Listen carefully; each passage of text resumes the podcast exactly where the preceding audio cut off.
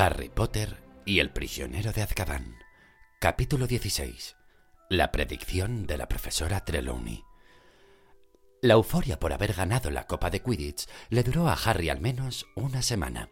Incluso el clima pareció celebrarlo. A medida que se aproximaba junio, los días se volvieron menos nublados y más calurosos, y lo que a todo el mundo le apetecía era pasear por los terrenos del colegio y dejarse caer en la hierba con grandes cantidades de zumo de calabaza bien frío, o tal vez jugando a una partida improvisada de gobstones, o viendo los fantásticos movimientos del calamar gigante por la superficie del lago. Pero no podían hacerlo. Los exámenes se echaban encima y en lugar de holgazanear, los estudiantes tenían que permanecer dentro del castillo haciendo enormes esfuerzos por concentrarse mientras por las ventanas entraban tentadoras ráfagas de aire estival. Incluso se había visto trabajar a Fred y a George Weasley. Estaban a punto de obtener el timo, título indispensable de magia ordinaria. Percy se preparaba para el éxtasis, exámenes terribles de alta sabiduría e invocaciones secretas la titulación más alta que ofrecía Hogwarts. Como Percy quería entrar en el Ministerio de Magia, necesitaba las máximas puntuaciones. Se ponía cada vez más nervioso y castigaba muy severamente a cualquiera que irrumpiera por las tardes el silencio de la sala común. De hecho, la única persona que parecía estar más nerviosa que Percy era Hermione Harry y Ron habían dejado de preguntarle cómo se las apañaba para acudir a la vez a varias clases, pero no pudieron contenerse cuando vieron el calendario de exámenes que tenía. La primera columna indicaba lunes, 9 en punto, aritmancia, 9 en punto, transformaciones, comida, 1 en punto, encantamientos, 1 en punto, runas antiguas. Hermión, dijo Ron con cautela, porque aquellos días saltaba fácilmente cuando la interrumpían. Eh, ¿Estás segura de que has copiado bien el calendario de exámenes? ¿Qué? dijo Hermión bruscamente, cogiendo el calendario y observándolo. Claro que lo he copiado bien. ¿Serviría de algo preguntarte cómo vas a hacer dos exámenes a la vez? le dijo Harry. No, respondió Hermión lacónicamente. ¿Habéis visto mi ejemplar de numerología y gramática? Eh, sí, lo cogí para leer en la cama, dijo Ron en voz baja. Hermión empezó a revolver entre montañas de pergaminos en busca del libro. Entonces se oyó un leve roce en la ventana. Hedwig entró aleteando con un sobre fuertemente atenazado en el pico. Es de Hagrid, dijo Harry, abriendo el sobre. La apelación de Buckbeak se ha fijado para el día 6.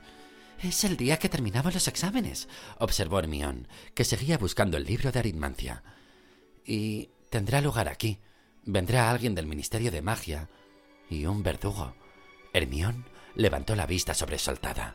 ¿Traen a un verdugo a la sesión de apelación? Es como si ya estuviera decidido. Sí, eso parece, dijo Harry pensativo.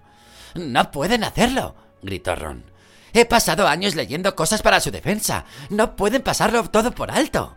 Pero Harry tenía la horrible sensación de que la Comisión para las Criaturas Peligrosas había tomado ya su decisión, presionada por el señor Malfoy. Draco, que había estado notablemente apagado desde el triunfo de Gryffindor en la final de Quidditch, había recuperado parte de su anterior petulancia. Por los comentarios socarrones que entreoía Harry, Malfoy estaba seguro de que matarían a Buckbeak y parecía encantado de ser el causante. Lo único que podía hacer Harry era contenerse para no imitar a Hermione cuando bofeteó a Malfoy. Y lo peor de todo era que no tenían tiempo ni ocasión de visitar a Hagrid, porque las nuevas y estrictas medidas de seguridad no se habían levantado, y Harry no se atrevía a recoger la capa invisible del interior de la estatua de la bruja. Comenzó la semana de exámenes y el castillo se sumió en un inusitado silencio. Los alumnos de tercero salieron del examen de transformaciones el lunes a la hora de la comida, agotados y lívidos, comparando lo que habían hecho y quejándose de la dificultad de los ejercicios, consistentes en transformar una tetera en tortuga. Hermión irritó a todos porque juraba que su tortuga era mucho más galápago, cosa que a los demás les traía sin cuidado. La mía tenía un pitorro en vez de cola. ¡Qué pesadilla! ¿Las tortugas echan vapor por la boca? La mía seguía teniendo un sauce dibujado en el caparazón. ¿Creéis que me quitarán puntos? Después de una comida apresurada, la clase volvió a subir para el examen de encantamientos. Hermión había tenido razón. El profesor Flitwick puso en el examen los encantamientos estimulantes. Harry, por los nervios, exageró un poco el suyo, y Ron, que era su pareja en el ejercicio, se echó a reír como un histérico. Tuvieron que llevárselo a un aula vacía y dejarlo allí una hora, hasta que estuvo en condiciones de llevar a cabo el encantamiento. Después de cenar, los alumnos se fueron inmediatamente a sus respectivas salas comunes, pero no a relajarse, sino a repasar cuidado de criaturas mágicas, pociones y astronomía. Hagrid presidió el examen de cuidado de criaturas mágicas que se celebró la mañana siguiente con un aire ciertamente preocupado. Parecía tener la cabeza en otra parte. Había llevado un gran cubo de gusarajos a Laura y les dijo que para aprobar tenían que conservar el gusarajo vivo durante una hora como los gusarajos bebían mejor si se los dejaba en paz, resultó el examen más sencillo que habían tenido nunca, y además concedió a Harry, a Ron y a Hermione muchas oportunidades de hablar con Hagrid. Buckbeak está algo deprimido, les dijo Hagrid, inclinándose un poco, haciendo como que comprobaba que el gusarajo de Harry seguía vivo. Ha estado encerrado demasiado tiempo, pero en cualquier caso, pasado mañana lo sabremos. Aquella tarde tuvieron el examen de pociones. Un absoluto desastre. Por más que lo intentó, Harry no consiguió que espesara su receta para confundir, y Snape, vigilándolo con aire de vengativo placer, garabateó en el espacio de la nota, antes de alejarse, algo que parecía un cero. A medianoche, arriba, en la torre más alta, tuvieron el de astronomía. El miércoles por la mañana, el de Historia de la Magia, en el que Harry escribió todo lo que Florin Fortescue le había contado acerca de la persecución de las brujas en la Edad Media, y hubiera dado cualquier cosa por poderse tomar además en aquella aula sofocante uno de sus helados de nueces y chocolate. El miércoles por la tarde tenían el examen de herbología en los invernaderos, bajo un sol abrasador. Luego volvieron a la sala común, con la nuca quemada por el sol y deseosos de encontrarse al día siguiente a aquella misma hora, cuando todo hubiera finalizado. El penúltimo examen, la mañana del jueves, fue el de defensa contra las artes oscuras. El profesor Lupin había preparado el examen más raro que habían tenido hasta la fecha una especie de carrera de obstáculos fuera, al sol, en la que tenían que vadear un profundo estanque de juegos que contenían un grindelow, atravesar una serie de agujeros llenos de gorros rojos, chapotear por entre ciénagas sin prestar oídos a las engañosas indicaciones de un hinky punk y meterse dentro del tronco de un árbol para enfrentarse con otro Bogart. ¡Estupendo, Harry! susurró Lupin cuando el joven bajó sonriente del tronco. Nota máxima. Sonrojado por el éxito, Harry se quedó para ver a Ron y Hermione. Ron lo hizo muy bien hasta llegar al Hinky Punk, que logró confundirlo y que se hundiese en la ciénaga hasta la cintura. Hermione lo hizo perfectamente hasta llegar al árbol del Bogart. Después de pasar un minuto dentro del tronco, salió gritando. Hermione, dijo Lupin sobresaltado. ¿Qué ocurre? La... Pero... Profesora McGonagall, dijo Hermión con voz entrecortada, señalando al interior del tronco. Me... me ha dicho que me han suspendido en todo. Costó un rato tranquilizar a Hermión. Cuando por fin se recuperó, ella, Harry y Ron volvieron al castillo. Ron seguía riéndose del Bogart Hermión, pero cuando estaban a punto de reñir, vieron algo al final de las escaleras. Cornelius Fudge, sudando bajo sus capas de rayas, contemplaba desde arriba los terrenos del colegio. Se sobresaltó al ver a Harry. Hola, Harry, dijo. ¿Vienes de un examen? ¿Te falta poco para acabar? Sí, dijo Harry. Hermione y Ron, como no tenían trato con el ministro de magia, se quedaron un poco apartados. Estupendo día, dijo Fudge, contemplando el lago. Es una pena, es una pena, suspiró ampliamente y miró a Harry. Me trae un asunto desagradable, Harry. La Comisión para las Criaturas Peligrosas solicitó que un testigo presenciase la ejecución de un hipogrifo furioso. Como tenía que visitar Hogwarts por lo de Black, me pidieron que entrara. ¿Significa eso que la revisión del caso ya ha tenido lugar? interrumpió Ron, dando un paso adelante. No, no, está fijada para la tarde, dijo Fudge, mirando a Ron con curiosidad. Entonces, quizá no tenga que presenciar ninguna ejecución, dijo Ron resueltamente. El hipogrifo podría ser absuelto. Antes de que Fats pudiera responder, dos magos entraron por las puertas del castillo que había a sus espaldas. Uno era tan anciano que parecía descomponerse ante sus ojos. El otro era alto y fornido y tenía un fino bigote de color negro. Harry entendió que eran representantes de la Comisión para las Criaturas Peligrosas, porque el anciano miró de soslayo hacia la cabaña de Hagrid y dijo con voz débil Santo Dios, me estoy haciendo viejo para esto. A las dos en punto, ¿no, Fats? El hombre del bigote negro toqueteaba algo que llevaba al cinto. Harry advirtió que pasaba el ancho pulgar por el filo de un hacha. Ron abrió la boca para decir algo, pero Hermión le dio con el codo las costillas y señaló el vestíbulo con la cabeza. ¿Por qué no me has dejado? dijo enfadado Ron, entrando en el gran comedor para almorzar. ¿Los has visto? Hasta llevaban un hacha. Esto no es justicia. Ron, tu padre trabaja en el ministerio. No puedes ir diciéndoles esas cosas a su jefe, respondió Hermión, aunque también ella parecía muy molesta. Si Hagrid conserva esta vez la cabeza y argumenta adecuadamente su defensa, es posible que no ejecuten a Buckbeak.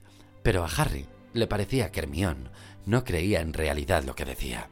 A su alrededor todos hablaban animados, saboreando por adelantado el final de los exámenes, que tendría lugar aquella tarde. Pero Harry, Ron y Hermione, preocupados por Hagrid y Buckbeak, permanecieron al margen. El último examen de Harry y Ron era de adivinación. El último de Hermione, estudios Muggles. Subieron juntos la escalera de mármol.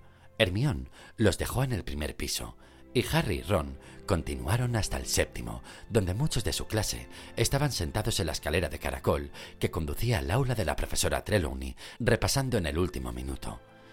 Nos va a examinar por separado, les informó Neville cuando se sentaron a su lado. Tenía Dispar las nieblas del futuro abierto sobre los muslos por las páginas dedicadas a la bola de cristal. ¿Alguno ha visto algo alguna vez en la bola de cristal? preguntó desanimado.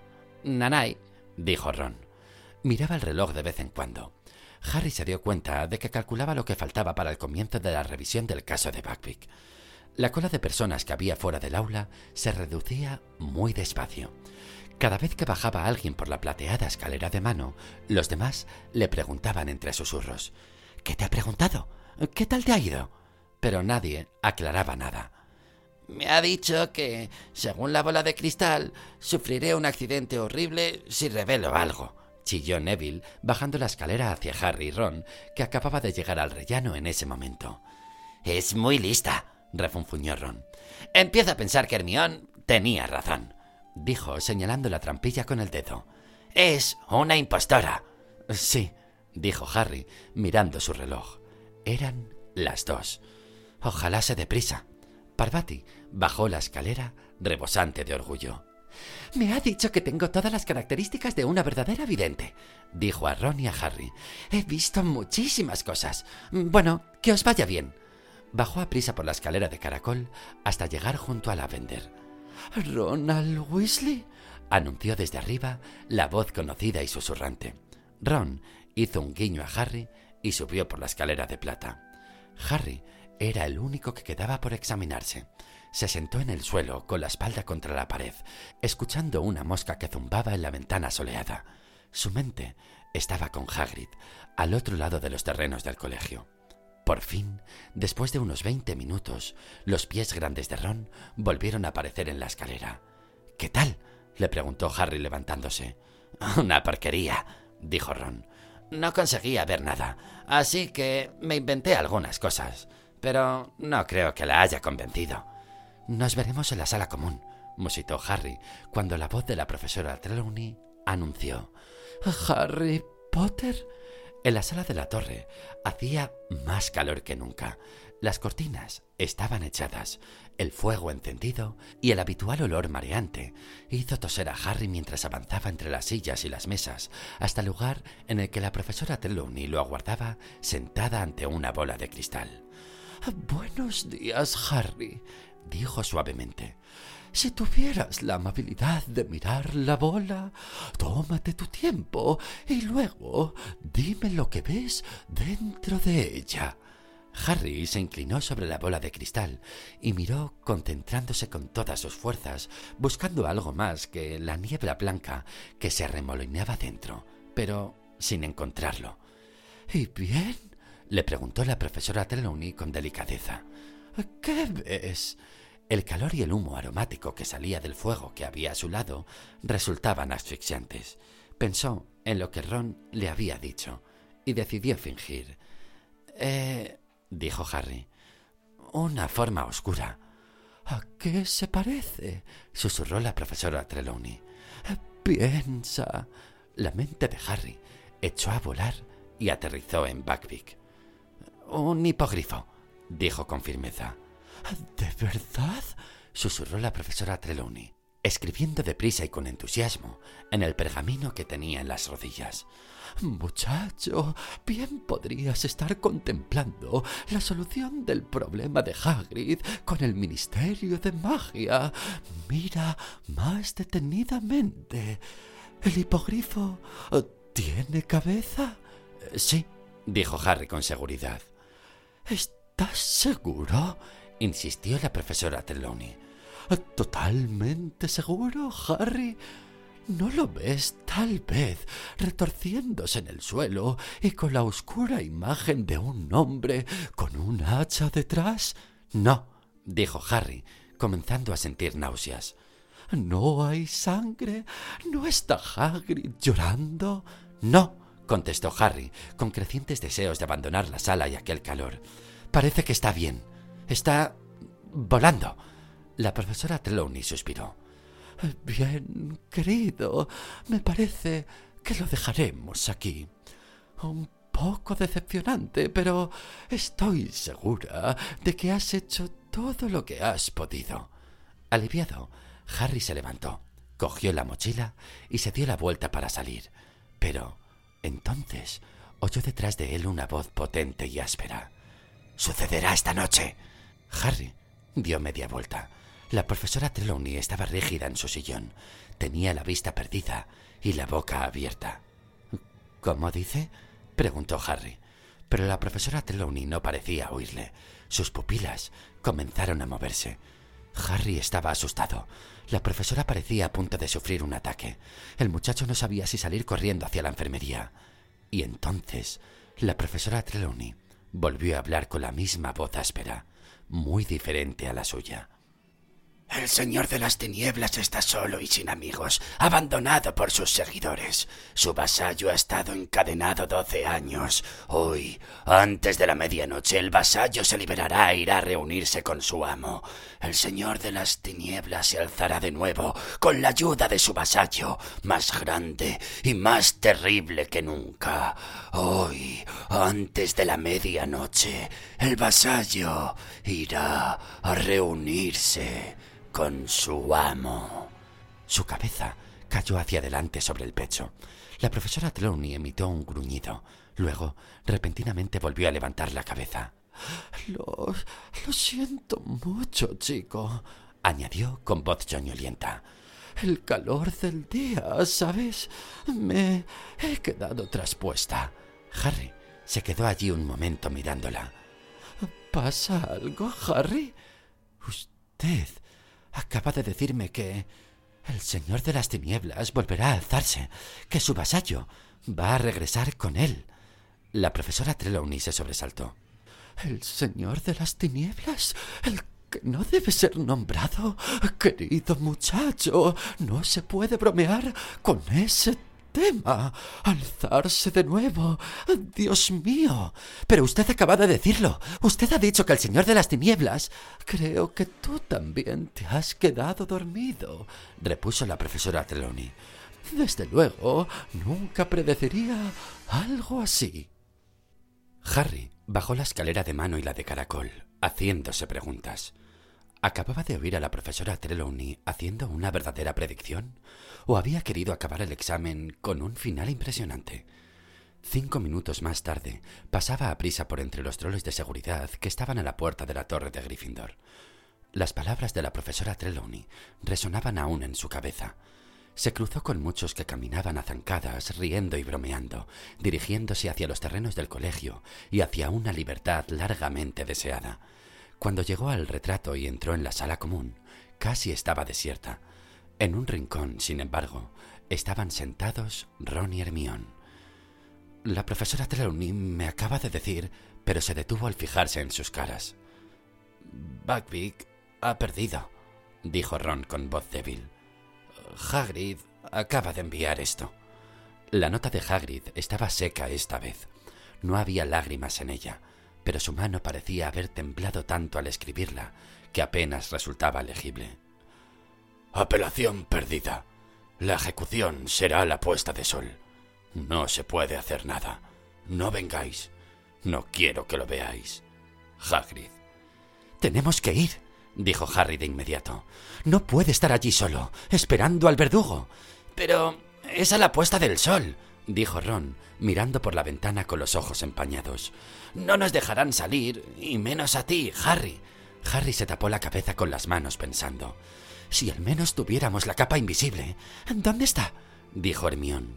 Harry le explicó que la había dejado en el pasadizo, debajo de la estatua de la bruja tuerta. Si Snape me vuelve a ver por allí, me veré en un serio aprieto, concluyó. Eso es verdad, dijo Hermión, poniéndose en pie. Si te ve. ¿Cómo se abre la joroba de la bruja? Se le dan unos golpecitos y se dice disendio, explicó Harry. Pero Hermión no aguardó a que terminara la frase. Atravesó la sala con decisión, abrió el retrato y se perdió de vista. ¿Habrá ido a cogerla? dijo Ron, mirando el punto por donde había desaparecido la muchacha. A eso había ido. Hermión regresó al cuarto de hora con la capa plateada cuidadosamente doblada y escondida bajo la túnica. Hermión, no sé qué te pasa últimamente, dijo Ron sorprendido. Primero le pegas a Malfoy, luego te vas de la clase de la profesora Trelawney. Hermión se sintió halagada. Bajaron a cenar con los demás, pero no regresaron luego a la torre de Gryffindor. Harry llevaba escondida la capa en la parte delantera de la túnica. Tenía que llevar los brazos cruzados para que no se viera el bulto. Esperaron en una habitación contigua al vestíbulo hasta asegurarse de que estuviese completamente vacío. Oyeron a los dos últimos que pasaban a prisa y cerraban dando un portazo. Hermión asomó la cabeza por la puerta. Vale, susurró. No hay nadie. Podemos taparnos con la capa. Caminando muy juntos, de puntillas y bajo la capa, para que nadie los viera, bajaron la escalera y salieron. El sol se hundía ya en el bosque prohibido, dorando las ramas más altas de los árboles. Llegaron a la cabaña y llamaron a la puerta. Hagrid tardó en contestar. Cuando por fin lo hizo, miró a su alrededor, pálido y tembloroso, en busca de la persona que había llamado. Somos nosotros, susurró Harry. Llevamos la capa invisible. Si nos dejas pasar, nos la quitaremos. No deberíais haber venido, dijo Hagrid, también susurrando. Pero se hizo a un lado, y ellos entraron. Hagrid cerró la puerta rápidamente, y Harry se desprendió de la capa. Hagrid no lloró ni se arrojó al cuello de sus amigos. No parecía saber dónde se encontraba ni qué hacer. Resultaba más trágico verlo así que llorando. ¿Queréis un té? invitó. Sus manos enormes temblaban al coger la tetera. ¿Dónde está Buckbeak, Hagrid? preguntó Ron, vacilante. Lo... lo tengo en el exterior, dijo Hagrid, derramando la leche por la mesa al llenar la jarra. Está atado en el huerto junto a las calabazas. Pensé que debía ver los árboles y oler el aire fresco antes de... A Hagrid le temblaba tanto la mano que la jarra se le cayó haciendo añicos. Yo lo haré, Hagrid, dijo Hermione inmediatamente, apresurándose a limpiar el suelo.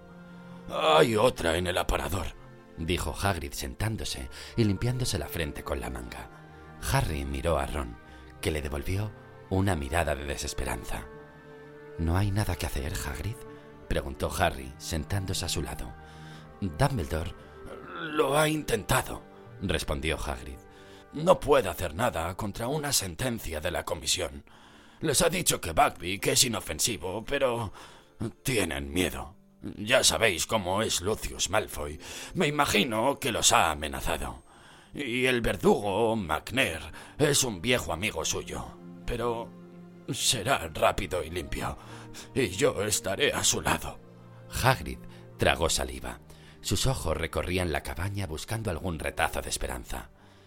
Dumbledore estará presente. Me ha escrito esta mañana. Dice que quiere estar conmigo. Un gran hombre, Dumbledore.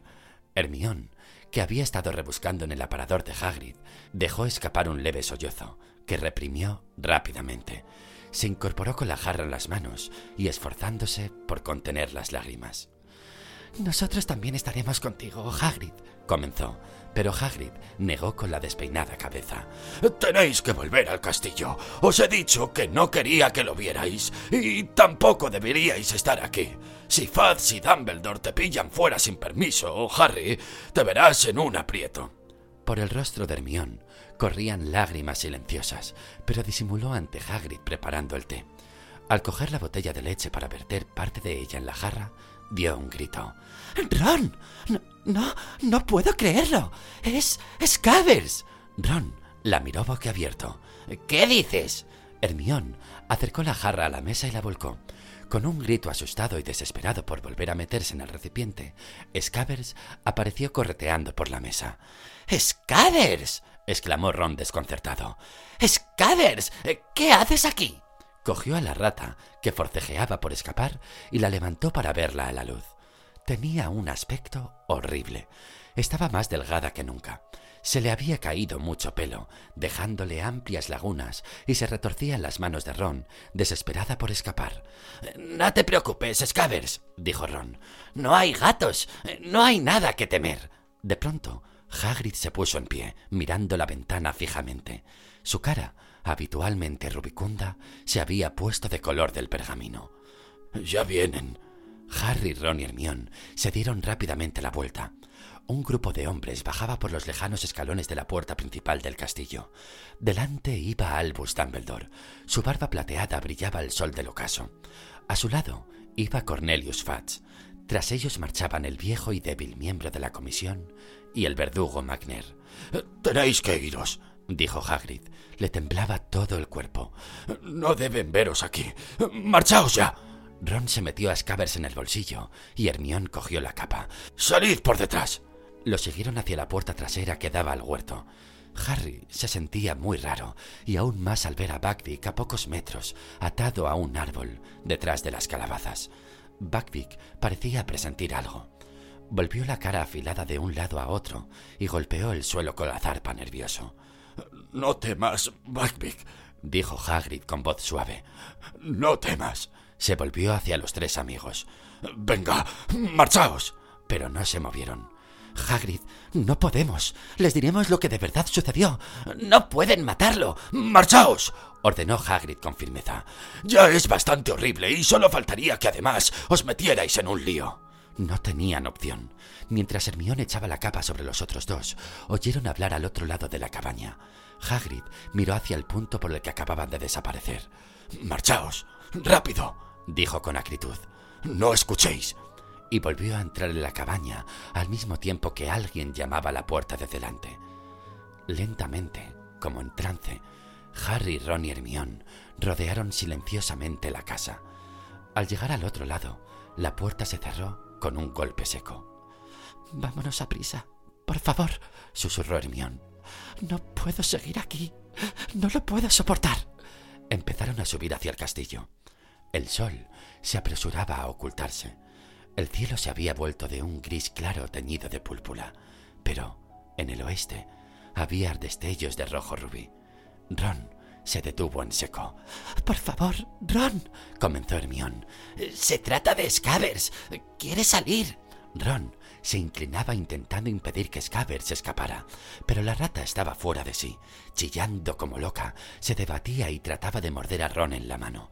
Scavers, tonta. Soy yo, susurró Ron. Oyeron abrirse una puerta detrás de ellos y luego voces masculinas. Por favor, Ron, vámonos. Están a punto de hacerlo, insistió Hermión. Vale, quieta, Scavers, quieta. Siguieron caminando. Al igual que Hermión, Harry procuraba no oír el sordo rumor de las voces que sonaban detrás de ellos. Ron volvió a detenerse. No la puedo sujetar. Calla, Scavers, o nos oirá todo el mundo. La rata chillaba como loca, pero no lo bastante fuerte para eclipsar los sonidos que llegaban del jardín de Hagrid. Las voces de hombres se mezclaban y se confundían. Hubo un silencio, y luego, sin previo aviso, el inconfundible silbido del hacha rasgando el aire. Hermión se tambaleó. Ya está, susurró a Harry. No me lo puedo creer. Lo han hecho.